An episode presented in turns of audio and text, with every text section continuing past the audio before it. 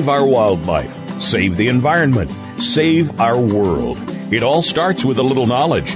Welcome to Our Wild World with Ellie Weiss. There is so much that's being done and can be done with help from specialists and marginalized community groups to you. We'll discuss the future of Africa, the wildlife, and the people, and show you how it affects the entire planet. Now, here is Ellie Weiss from the Wildize Foundation. Good morning, everyone, and welcome to Our Wild World. Uh, over the past few weeks, we've been laying some groundwork about what conservation in the field, uh, the multi-layered and lateral thinking that has to take place for uh, conservation success on the ground. Some of our previous topics have been what can you do and what will you do, the uh, uphill challenge to conserve or the not always uphill challenge to conserve, and the economics of conservation. Today we have uh, some special guests, some good friends of mine from Botswana who are uh, here in the United States uh, doing some work.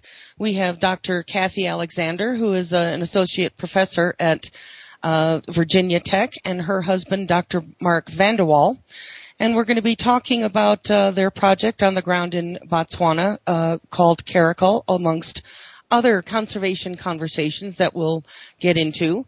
And uh, Kathy and Mark together founded and are directors of the Caracal Biodiversity Center in Kasane in Botswana. That's at the very northern tip of uh, Botswana, just across from Zimbabwe and right next door to Namibia.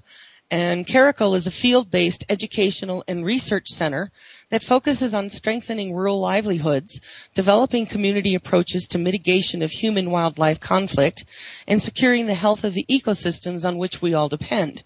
Caracal is the only indigenous conservation and rural development NGO in the Chobe Linyanti Kwando wetlands within the Botswana component of the Zambezi Basin. This facility, the uh, Biodiversity Center, provides first-class field laboratory in supporting research into the health of the ecosystems and the wildlife in the area with the development of the first regional wildlife health laboratory with both mo- molecular genetics and bacteriological capabilities.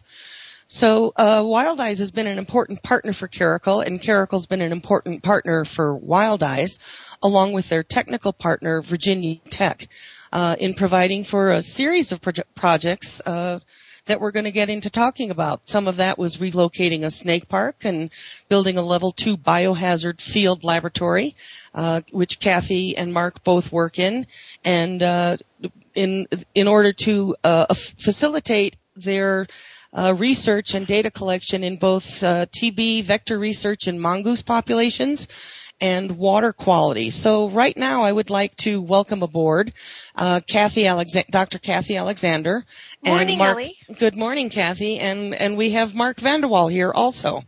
Good morning, Ellie. Good good morning. You sound like you're calling from Botswana. but you're here in the U.S., so welcome. It's it's so nice to have you both here today. And it's great to be here. Well, thanks. So, how about we start off and uh, tell um, tell our listeners a little about about yourselves one at a time and a bit of your background and how that led you to to be where you are now and with Caracal. Kathy, why don't you go ahead and start? Oh, thank you, Ellie.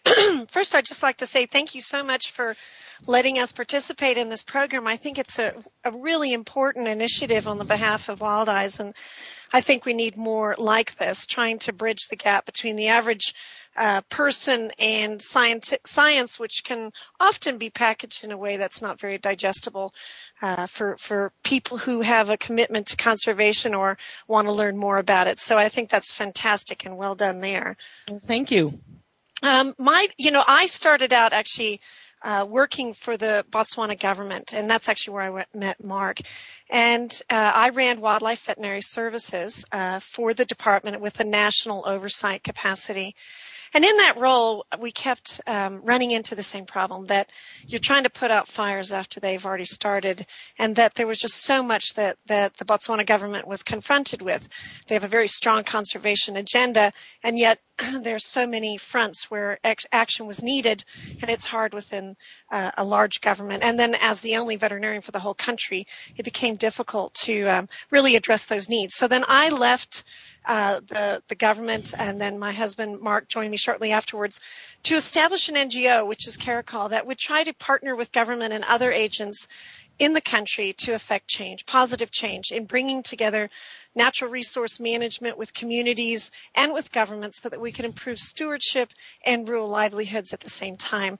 And in that process, I then uh, we then made the the recognition that we needed a, a, greater technical foundation to achieve some of our objectives. And with that, I then uh, took an associate professor position at Virginia Tech, which has been an amazing partnership as well to bring all the latest state of the art technological opportunities and advances to Caracal's grassroots um, uh, bottom up approach. And then our partnership with Wildize has allowed us to really, I think, um, achieve a very different impact, uh, unique to uh, the setting that I've just described. And I, am real proud to be a part of that group of people that have, I think we're, we're beginning to make some impacts there. And I think it's communities and government and NGOs uh, together with Wildlife working together hand in hand to, to try to develop a common vision. That's great. I mean, and that's why we work together. Um, we have a common vision. I'm glad you mentioned that. That's a good phrase, and that's how Wildize works: is with finding like-minded people and organizations on on the smaller scale that works directly with people on the ground that can liaise and uh, coordinate and collaborate with other NGOs and with governmental organi- uh, governmental uh, side of that. Uh, right. Uh, Mark, Mark, tell me a little about, tell us a little about your background and how you came to be here with Caracal, or were you just dragged along with Kathy? no, that that came later, Ellie. Um, my, my, you know, um, I'm not quite sure um, how I actually got into the conservation field to start with. Um, I come from a fairly professional family, uh, mainly medical doctors and um, uh, microbiologists and um, all university graduate um, siblings. Um, and I probably, you know, probably the most influential part in my life was growing up in Zambia, in northern Zambia. Um, I spent a good part of my formative years in the Bangweulu swamps. And out of the family, I'm really the only one that's gone into the environmental field. And stayed uh, in the um, swamps. Pardon? You're, you're the one who stayed in the swamps. Yes, in the Bangweulu swamps. My, my parents, my parents, my father um, uh, was a mission doctor there, and um, oh, okay. Yeah, and uh, you know, I kind of grew up there during my school holidays and things like that. And I, I think that might have been the, the, you know, the period that influenced me most. And um, I eventually ended up, you know, trying various things, but ended up in the biological field and um, worked my way through to a PhD in Botswana, where I did my field work on migratory zebra and wildebeest, and then uh, took up a position in in the government um, as a principal wildlife biologist in Kasane for eight years. And uh, it was during that period that I actually met Kathy, and I think she elaborated on how we went forward to establish the NGO. I think the one thing that she didn't mention um, was that, you know, when we were uh, working for the government, um, her being a, a, vet and me being the principal biologist and in charge of the northern area, um, we took on a number of orphaned animals and we developed a kind of ad hoc orphanage where we lived and looked after a number of different um, animals, you know, from predators through to birds and um, various other smaller creatures.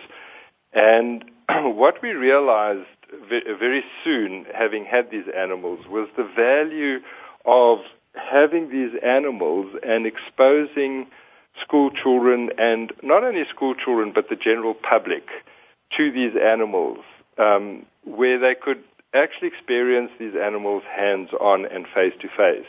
And that is where I think we developed the idea of um, establishing a field based um, educational tool, which was the Biodiversity Center, where we could take on animals that are orphaned, injured, um, and and and uh, uh, you know various um, for for various other reasons, and use those animals outside of the classroom to provide a better understanding for people of what these animals mean and how they operate within the environment and why there is the strong need to actually look after not only the animals but the environment in terms of not only the animals' futures and the environment's futures, but our own future. And that seems to have worked extremely well. And hence the establishment of the Biodiversity Center and a, a facility that's now slowly getting onto its feet and growing every year. Well, that's that's excellent. You bring up um, a really important uh, point that I noticed after many years in Africa in in, the, in a difference between here in the West, let's say, and what happens in on the ground in Africa in wildlife-rich areas is that here in the in the U.S. we have so much access. Let's call it TV or internet, computer, to um, wildlife uh, films and and wildlife knowledge. Where what I found and I and what I hear you saying is that in Africa, on on average, the the local people. The, the the relationship they have to their wildlife is usually one of conflict or they don't know about it. They don't have the same access to the documentaries, let's call it, uh, and the, the film work and all the information that's going on that we here have to understand the, the niche that wildlife fills. So the Biodiversity Center, uh, and this is one of the reasons why Wildize uh, partners with Caracal because of this important criteria that it, it relates what's happening with wildlife, conservation, technology to the local people on the grassroots level. That's why it's so important. Uh, I have to say, Ellie, that, that you're absolutely right there. And I, Mark did a wonderful overview of, of where the collection came from, and he's deeply passionate as I.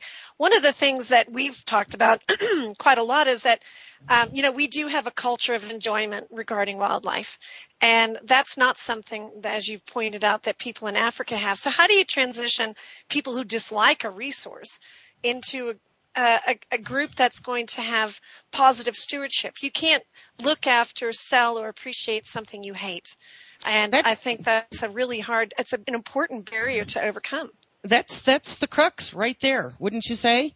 How do you that's get it. some, that's it, that's it. So that's everything we've been talking about for the last several weeks, and that has direct parallels to here in the U.S. We've already managed to extirpate many of our apex predators and our uh, carnivores over conflict for our resources. Africa hasn't done that yet, but we can see it heading that way in terms of the loss of lions um, and uh, hyenas and other complex uh, carnivores. And uh, so let's let's explore that for a little bit. You you put that very well, Kathy. How do how does Caracal, and maybe you can give me and our listeners um, what Caracal literally stands for, and how Caracal goes about creating that bridge uh, and turning um, that feeling of dislike of a resource into something that they we all need for our very survival. Well, um, you know. one of the things that we wanted to do in the naming of Caracal, because as you think about what you want to do, uh, uh, often your your name is is the first thing people think about, and we wanted a, an acronym that engaged the idea of balance.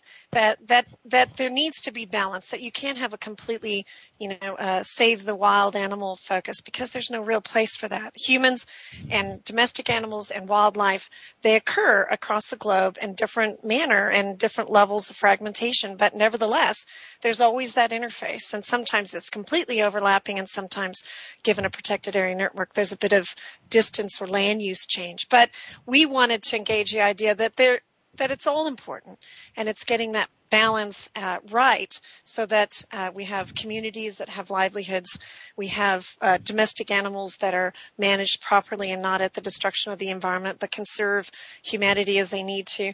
And then you have communities of wildlife um, that also have the same purpose of being maintained not only for conservation but also uh, to to allow economic livelihoods to be generated from those land areas. So the CARACAL stands for the Center for African Resources, Animals, Communities, and Land Use.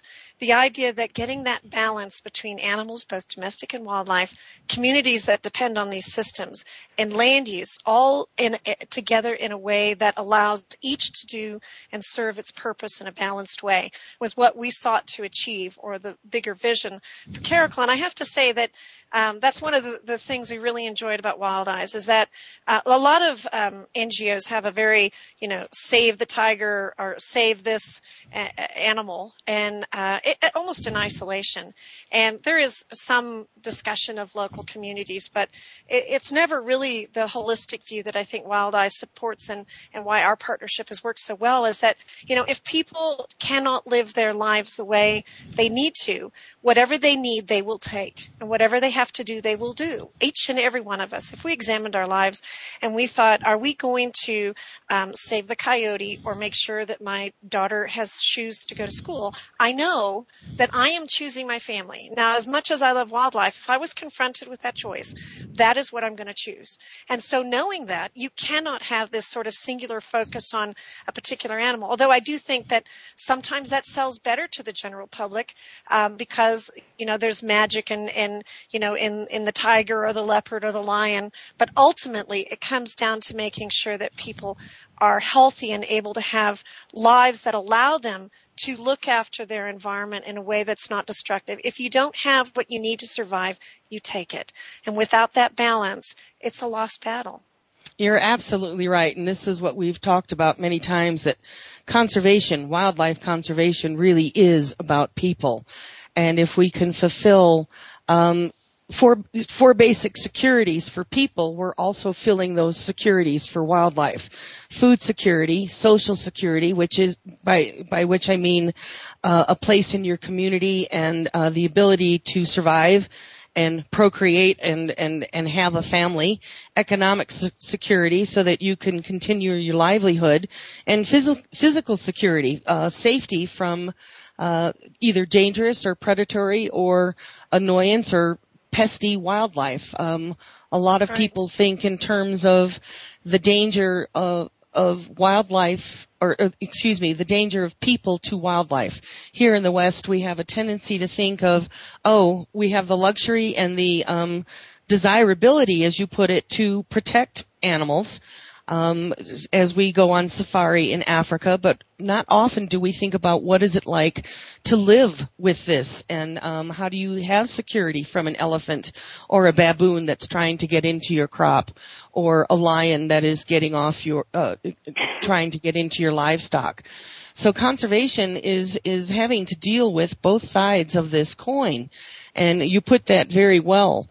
Um, one thing I also noticed is like being outside in a village surrounded by the bush, wildlife, and the elements, and the silence and sounds of the wilderness is really unfamiliar unfamiliar to the urban ear, the western ear, and it makes one feel very tiny and exposed. And it changes your perspective and narrowing it to a much smaller worldview of immediacy and in concert with ancient forces. And your survival, as you had said, Kathy, becomes the priority. Where he, where we here in the West are rarely without the safety of our urban, suburban, and exurban neighborhoods and conveniences. So about the only time we in the West feel really tiny and exposed is when we're recreating in the out of doors for that nature experience. And even then, we don't have the variety of predators to con- contend with. And uh, here in the West, people continue to be surprised when they have a wildlife encounter, or they look at it as uh, an excitement or an activity, as opposed to a survival sense. Where in Africa, it's just the opposite, wouldn't you say? Oh, How I do. do think- and um, Go ahead. I, you know, I just wanted to say, and I know Mark's going to have something to share on this, is that uh, if you look at the news, though, we in America and, and and and the like, we still have the expectation of absolute safety in our national parks.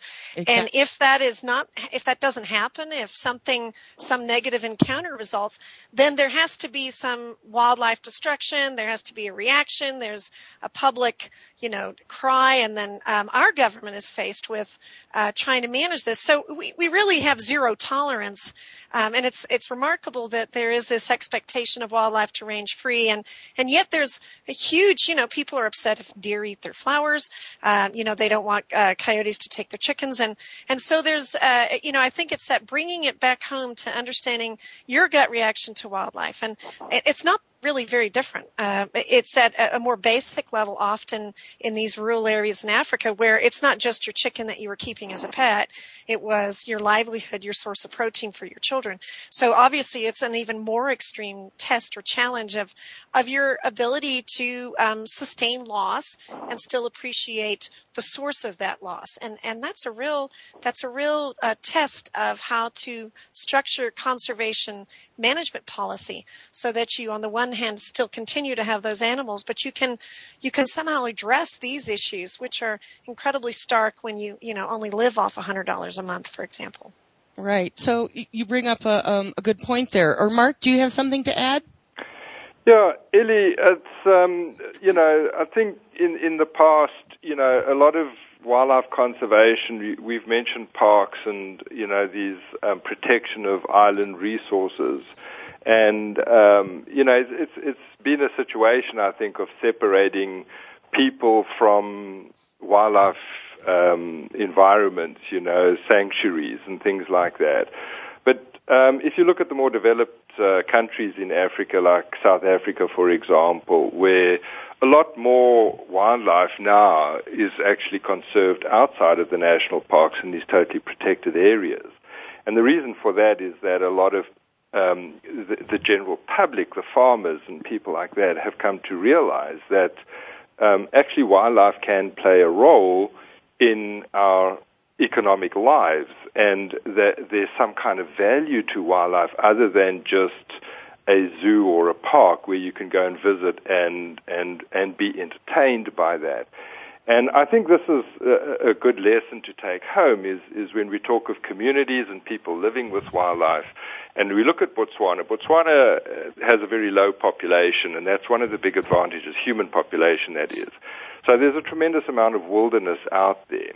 But there is this discrepancy and this paradox, I think, that, that we um, live with in terms of wildlife conservation. And that is, it's almost, you know, a situation of the, those who have and those who do not have.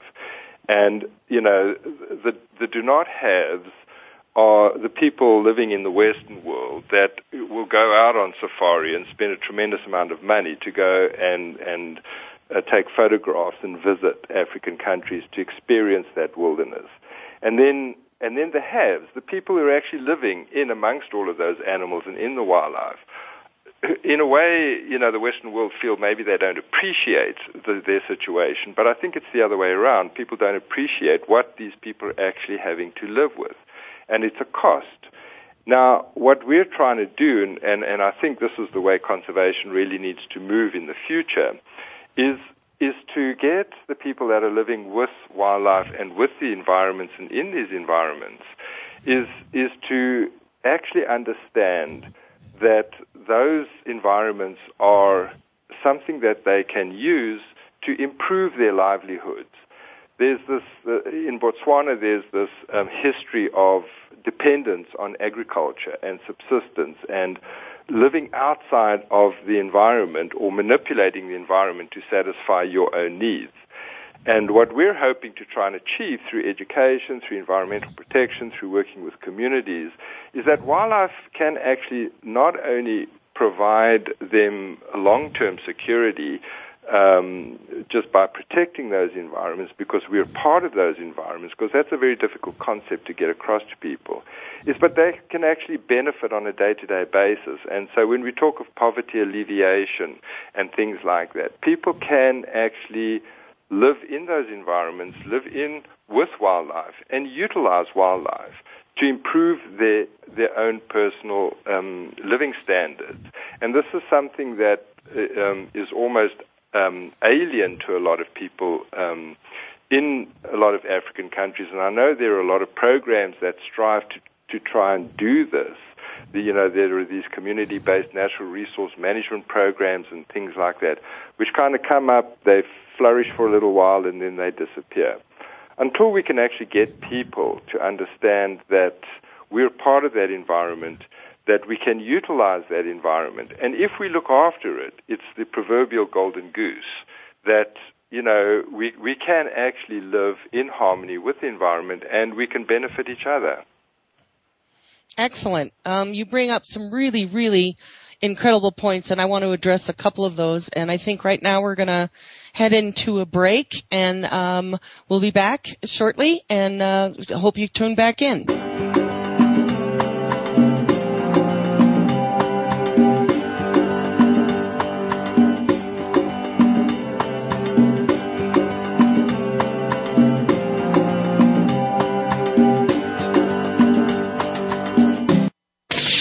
The Internet's number one talk station. Number one talk station. VoiceAmerica.com. Wildlife. No wild, no life. Big, scary, beautiful. Predators are in danger. Without them, our rivers dry up. Our forests don't grow. Our communities go hungry. Our biodiversity crumbles. Wildlife drives our planet's ecosystems. The wild effect. It's in our hands. Ellie founded Wildize Foundation because she loves Africa and to remind us that there are more harmonious and less destructive ways to live on our planet. She does this so we may be able to look inside ourselves and understand the deeper partnerships that connect us all and to take responsibility for our lives and our earth. Africa is one of our last remaining wild places and the origins of humanity. It is irreplaceable. Africa is at a crossroads, on the brink of possibilities. We can choose to let its wildlife be lost forever, or we can help save it. In Africa, it is still possible to make a difference. Visit us at www.wildize.org to learn how you can make a difference. We only have one Earth. If we don't care, who will? W-I-L-D-I-Z-E dot O-R-G. Streaming live. The leader in Internet Talk Radio. VoiceAmerica.com.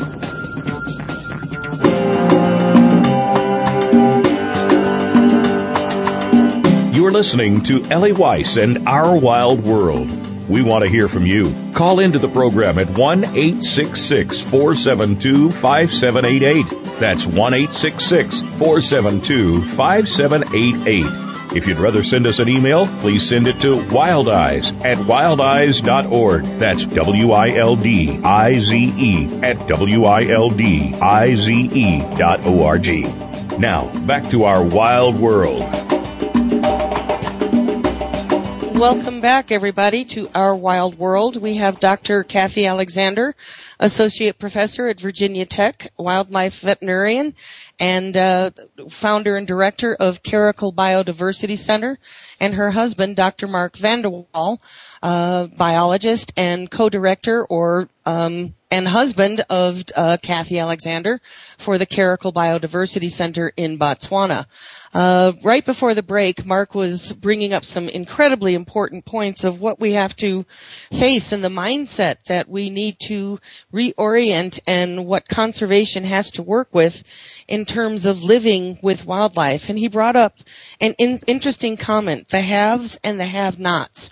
Here in the West, we usually typically think of the haves as those with wealth and uh, the have-nots as those without wealth. Mark brought up a very interesting perspective and parallel that the ha- that that sort of relates to that wealth. The haves who have wildlife and the have-nots who do not have wildlife or do not live with wildlife. Um, I thought that was an interesting point, and maybe Mark and Kathy can expand on that a little bit more. Yes, either one of you.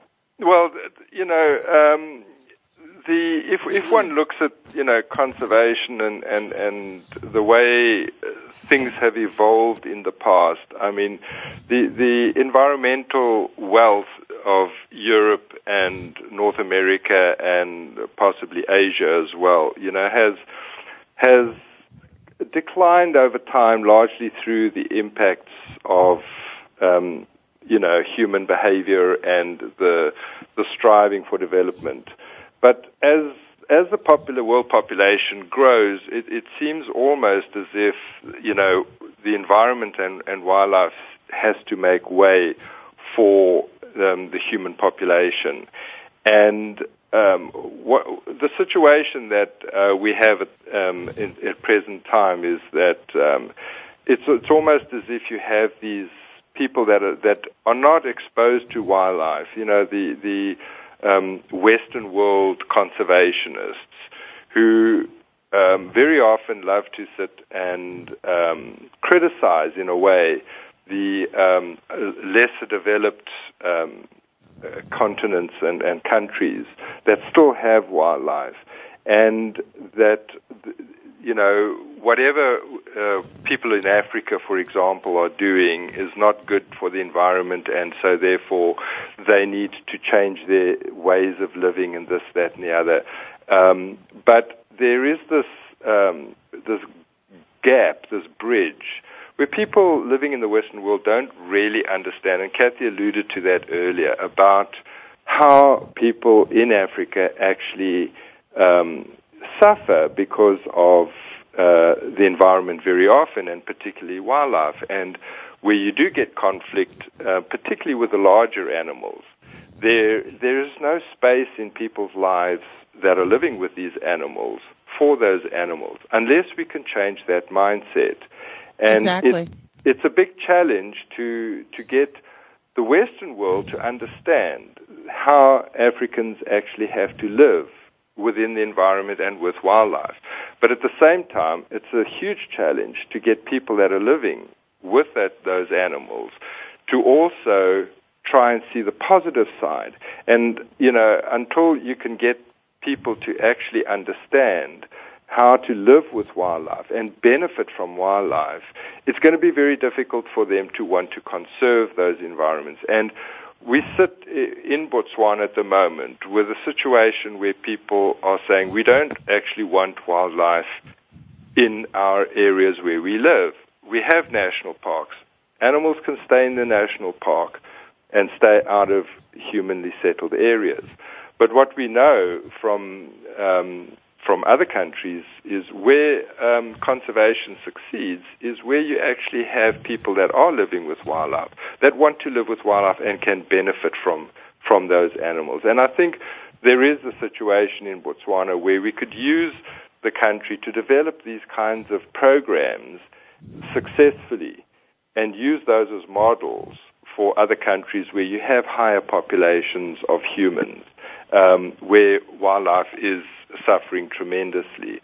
And one only has to look at the present elephant situation uh, across the continent where um, it, it's becoming quite dire and where good management of those elephant populations in southern Africa actually lead to problems for governments in managing those animals because of what's happening in African countries elsewhere where elephants are not being tolerated are being heavily utilized for their ivory and also not only just for their ivory, just through intolerance. People just don't want them around. So it's a, it's a really big challenge to change the mindsets of the Western world as to what conservation in Africa is, but also to change the mindset of the African people as to what conservation means for them. So right there, you've you said it in a nutshell: the gap between what Western conservation is and what conservation on the ground in Africa is. There's two different sides of this coin, um, which goes right back to what you said: the haves who have wildlife but don't want it, and then the have-nots who don't have wildlife and expect somebody else to want to live with it. So that's the biggest issue that um, we in conservation, uh, especially in Africa and even here in the U.S., um, are are dealing with. So, what are some of the projects that Caracal is is doing? Um, I know Wildize has funded several uh, in, critical parts of what Caracal does to in, enhance the ability of Caracal to um, bridge this gap. Can you briefly tell us some of the the projects that you're doing and uh, whether you think they've uh, accomplished bridging this gap? Gap. Well, I think Ellie, um, what we've tried to do is look at where the hardships are the present the largest challenge to improve stewardship. And what I mean by that is that what do people need so that they can be in a better position to look after the environment, to see that benefit that Mark's talking about, to to get beyond the immediate crisis of the day, to look forward and, and see how they can integrate natural resources in a more balanced way into their livelihood and the and and household food security. And again, it's not just the community level, it's the household level. So how do you get these benefits to trickle down? How do you allow people who have a predominantly agricultural based livelihood history um, as wildlife populations grow due to good management, what can they do if agriculture is constantly under attack? So, for example, um, with Wildlife's help, uh, Wildlife's help, we built the Biodiversity Center where we have classrooms uh, where we have animals that communities can come in and see and not be afraid they're going to be killed. I mean, how do you actually get to like anything that every time you see it, it's a point of danger? Either an elephant's going to kill you or a snake is going to bite you and you grow up knowing these animals are a source of death and harm. And so the Biodiversity Center allows, as Mark alluded to, communities, uh, both children and, and the elderly to come in in a safe environment and develop that culture of enjoyment. You see kids walking and screaming and shouting and, and, and people nearly fainting. You have no idea how terrified people are of these resources uh, because they do, you know, I mean, I don't know, uh, how many people do you know that have actually died from a wild animal? Uh, you know, in America it's quite a rare occurrence. Exactly, yeah. Uh, and you know, in, in Africa it wouldn't be. You, you know, your uncle got killed by an elephant and, and your auntie might have been bitten or your grandfather was bitten by a snake and died. So it's a constant part of your life. It's part of the fabric of your life. So to transform that, they need to be able to go somewhere where you're not, you know, killing the animal before you get a chance, uh, to actually see what it's like. So there's this, that. This brings up a, a huge, um, inter, uh, intersection between let's and this just occurred to me from what you were saying the zoo situation the captive situation here in the US where we go to be entertained by viewing these animals in a captive situation versus um, the wildlife situation as you were just saying you have to live with um, the everyday presence and danger possible probable danger of living with these animals and the exposure. Where here in the West, we're not exposed to wildlife until we get, as we had said earlier, are recreating in a national park. And even then, we're thinking in terms of our recreation and the surprise when we have an encounter with a bear or a, a mountain lion versus, you know, uh, yeah, go ahead. I was just going to say, you know what strikes me about that? Um, that's an important feature of every every country is that the people who have money can afford to go on safari and see animals in a safe environment, or to go camping. Uh, you know, they can get in a car and go to Yosemite or go to a national park.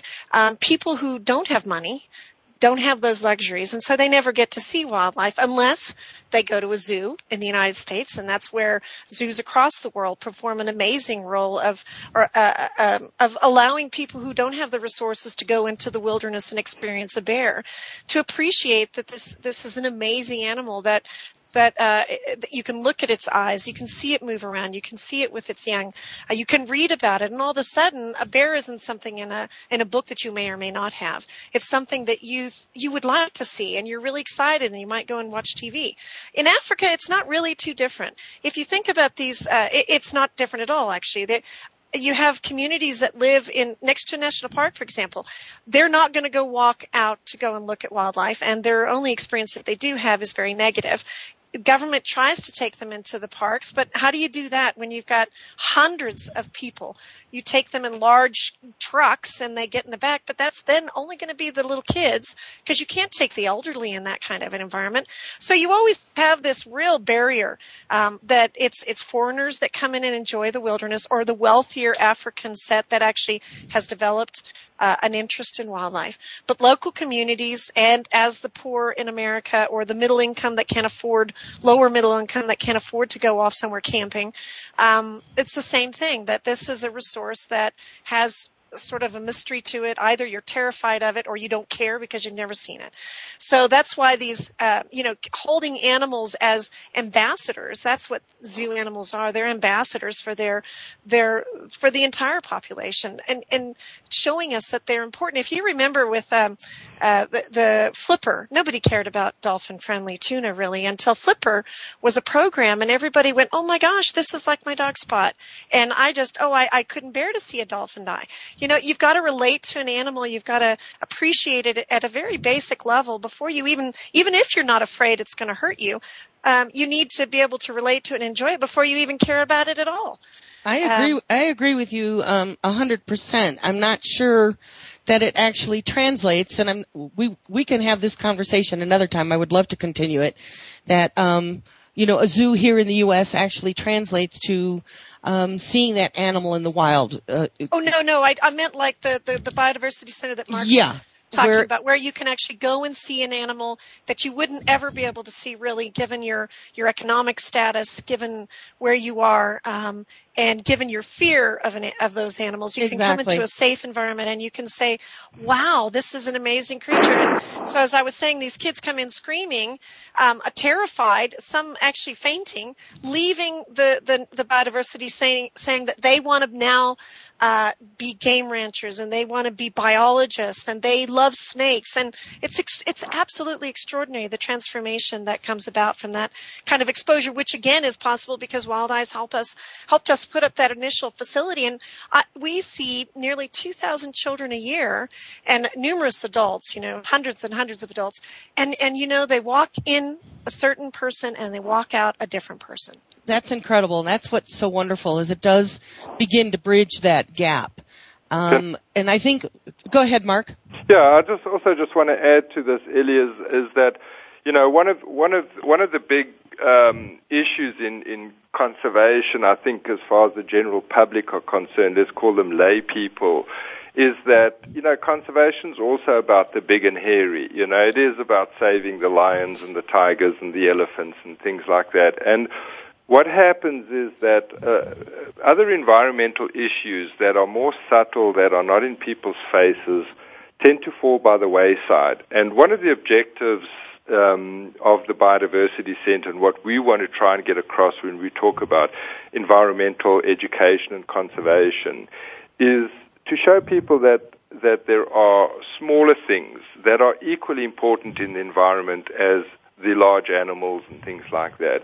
So the Biodiversity Center, um, you know, we focus on the smaller things, although our research does encompass the large animals and the people and things like that. But it's also where do all of these things fit into the environment? What is the importance of those creatures in the food web. You know, it's it's that holistic approach that we were talking about. You know, that conservation is not just about elephants and lions. That conservation is about the environment, and every little thing is important. The fish in the waters, the insects, the the snakes, the the, the small mammals, the health of the water systems, the health of the environment, the vegetation, you know, and, and that I think is also a very important part of what the Biodiversity Center is doing, so that it's, it's not just a zoo where you can come and, and, and look at animals, but you can learn about the environment, you can learn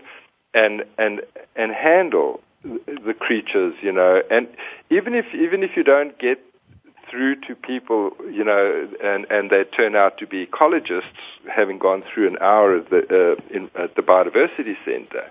What you're doing is you're actually focusing people's minds on something different. And it's not only the school children, but it's the decision makers, it's the general public that come through there. And I think that that is, as Kathy says, a really, really important component of the Biodiversity Center and where Wildize has helped us to develop this. And we're hoping to expand that where we can pick out important examples. I mean, some of the research that Kathy is doing now through Virginia Tech there in the environmental health issues.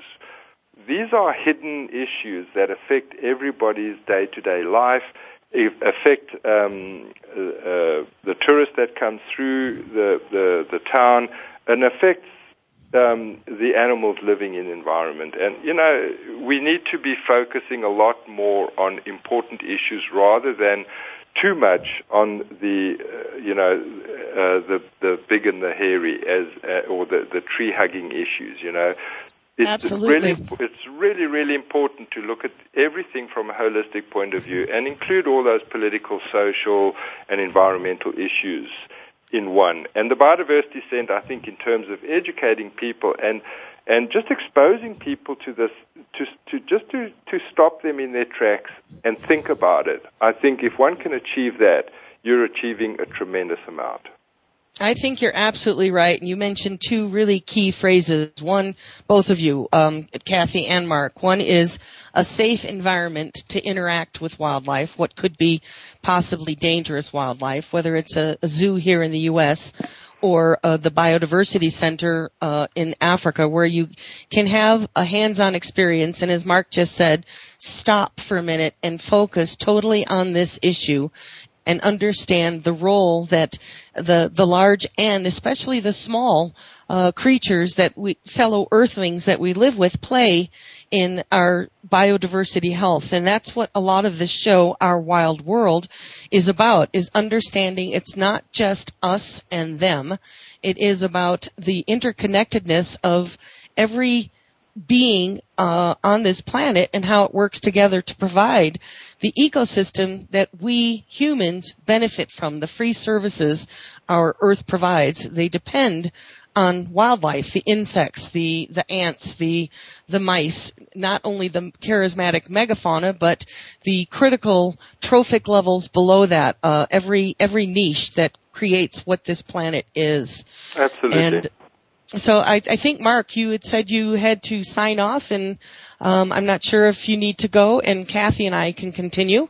Unfortunately, um, yes, Ellie, I do. Um, but it's been a great pleasure talking with you um, once again, and um, I'm sure I can leave you in Kathy's good hands. I think so. And thanks so much, Mark, for being here. And I'd love to have you back again, and perhaps we can uh, coordinate this to Skype from uh, from Botswana and uh, back on the ground there. Absolutely, I'm sure we can do that. Excellent. Well, thanks so much, Mark. Thank and, you, too, Kat- All right, and Kathy. Uh, we- you know, Lee, I, I was going to mention, uh, uh, add on something very important that you're you're talking about, and that's the coupled nature of our ecosystems. That that we live in isolation and we can choose or not choose to have animals and ecosystems that function around us is is is not accurate. We we depend on these ecosystems as much as the animals do, and when animals start uh, when uh, biodiversity and animal communities start to fall apart and system function starts to fall apart, that starts to affect humans. So we end up having an effect either proximally or distally on our on our own health by virtue of our effects, both in terms of pathogens and toxins on these environments. And and and you know, you mentioned in the beginning, and, and I didn't really explain that you know here's this education center, but we have a BSL2 lab in partnership with Virginia Tech sitting in the middle of uh, you know nowhere. And why would we need to do that? And and that is because of this. That as we do things, as we change and transform our landscapes, we change water quality. That water quality has influences over animals and over ourselves, and and it, that that uh, continuous interaction and effect and effect, you know, as it goes back and forth, we do something, it changes something, it changes something for us again. And so, for example, one of the things we're seeing is um, antibiotic resistance across, uh, you know, even in the middle of the national park. One of the projects that you're funding is our mongoose work, and we're looking at banded mongoose to understand the health of these systems. They live very intimately with other wildlife, they live with humans, and we're finding that many of these mongoose, even in the middle of the national park, have antibiotic resistance that comes from human sources. Exactly, and this is a, an interesting point that I'm I'm not sure everybody always understands. Once again, we get into the the thinking that it's human interaction onto wildlife, um, and what Caracal taught me very well, and which is very fascinating, is wildlife uses human systems.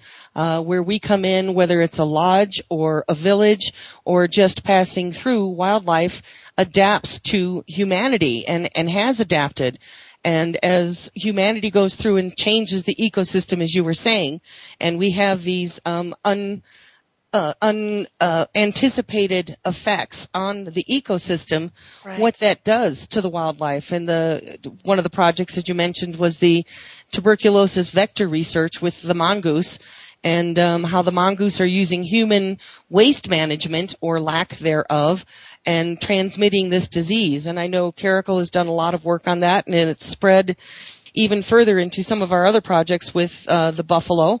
And um, how is Caracal um, translating this research into the local community so that you can bridge that gap and helping local people understand how this uh, um, this this this bridge affects both people. We have about well, four I, minutes to our close, so just um, really, I think what I think what you're saying is that there's the the the coupled nature of these systems. The health of animals is affected by the health of people, and in turn, the health of people is affected by animals. And there's pathogens that we share. Now, mongoose have this new pathogen which you've been helping us uh, study. Um, it's in the tuberculosis family. It's related to human TB. We really don't know where it's going or even where it's coming from, and how people who are immunocompromised by might be with other diseases such as HIV/AIDS might be affected. But mongoose are uh, provide that sentinel. So what we need to understand is that it's the holistic view of communities, their health, they're challenged with TB and HIV AIDS and how those health impacts challenge the way they can engage rural livelihoods, um, poverty and how that changes the way you extract from the environment, whether or not you're just living for today or you're able to plan and manage for tomorrow. And I think as we seek to engage programs um, that address conservation needs, as we've said before, and, and, I know that Wildize is a champion of it, we need to be progressive. We can't be um, have our head in the sand and, and only want to save wildlife. We have to remember the context that they exist, the context that the human population exists, and manage those challenges to the system so that we develop balance and hopefully sustainable management of natural resources and healthy rural livelihoods. And it is possible. There'll always be costs and it'll be messy and there'll never be one tidy answer. But it is that engaging that complexity that is going to be required for us to have a tomorrow where we see wildlife at all. And that's an important point. Um, you've summed it up beautifully. And uh, that's what we hope to uh, get across in this show, Our Wild World, is um, in some of the subjects that we've covered, how you can help, what can you do uh, toward making conservation a part of your daily life as opposed to an additional activity, five easy ways to conserve. We need to um, start encompassing these kinds of thoughts into our daily hourly lives and make conservation a life way. And what we're trying to help people understand is that it is convoluted. It's not linear. It's lateral thinking and it's multi-layered. And there are many projects such as Caracal that are doing this on the ground. And hopefully uh, you've tuned in and uh, you can always send us an email or ask further questions. Uh, you can uh, visit our website, www.wildize.org, and learn more about the Caracal Project, learn more about how Wildize functions in terms of uniting a variety, a wide variety of projects that se- seem unrelated, but through this discussion that we've had with Kathy and Mark today, actually are very integrated in terms of conserving um, and changing the mindset of what uh, we need to live not only as humans but as uh, the wildlife community in if you want to call it a harmony for the future. Um, I'd like to say thank you very much, Kathy. And I understand you have an upcoming TED Talk. Yes, uh, I'm really excited. Uh, Virginia Tech's going to be having a TEDx and so I'm excited to share. And I just wanted to say quickly that your program spells out the fact that we can all make a difference. And even if it's a small one, it's still a difference. So don't sit on the side and wait for big programs to occur and hope it turns out okay. You're taking effort. Everyone, no matter what the scale, can have an impact. However small, it's an impact. That just goes to show each of us can make a difference, whether you're here in the United States or whether you're in a little tiny town on the, the outskirts or the, the edge of a national park in Botswana, we can each make a difference. Each of us can become involved. If you'd like to learn more, visit our website. Um, you can certainly visit uh, the Caracal program and uh, contact Wildize at W-I-L-D-I-Z-E at wildize.org. And we would love to have Kathy and Mark back on. We would love to hear from our listeners what questions you might have in terms of what you can do and uh, the wildlife that you're living with in your backyard, whether it be a positive or a negative experience. Uh, we would like to talk about that. So uh, I'd, I'd like to say thank you, Kathy. Thank and, you so uh, much for having us on, Ellie. We covered a lot of uh, important territory that we could go into more and more and more. So I would love to have you back. We look and, forward to it. Great, and that's TED. Uh, Kathy has an upcoming uh, TEDx show. You can, uh, we'll have a link to that on our website, and uh, you can also find Caracal Projects and Kathy on uh, YouTube and our website. So I think that's it for today. We're going to wrap up. We'd love to hear from you, and uh, give us a call or send us an email. And once again, thanks so much, Kathy. Have a beautiful day out there in our wild world. See you next week. Thank you again for joining us this week. Be sure to tune in next Monday at 11 a.m. Eastern Time, 8 a.m. Pacific Time for another edition of Our Wild World with your host, Ellie Weiss, on the Voice America Variety Channel. Think about living with wildlife during the coming week and what you can do right now. Wildlife. No wild, no life. Big scary, beautiful. Predators are in danger. Without them, our rivers dry up, our forests don't grow, our communities go hungry, our biodiversity crumbles. Wildlife drives our planet's ecosystems. The wild effect. It's in our hands.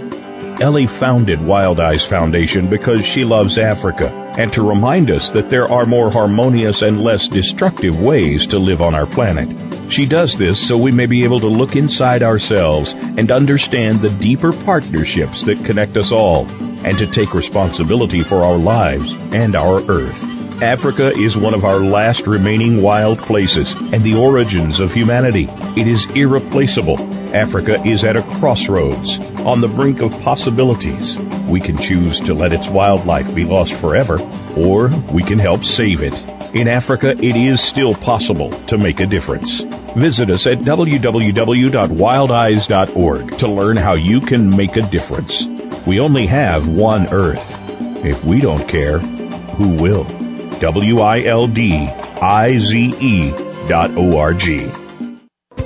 Thanks again for listening to the preceding program brought to you on the Voice America Variety Channel.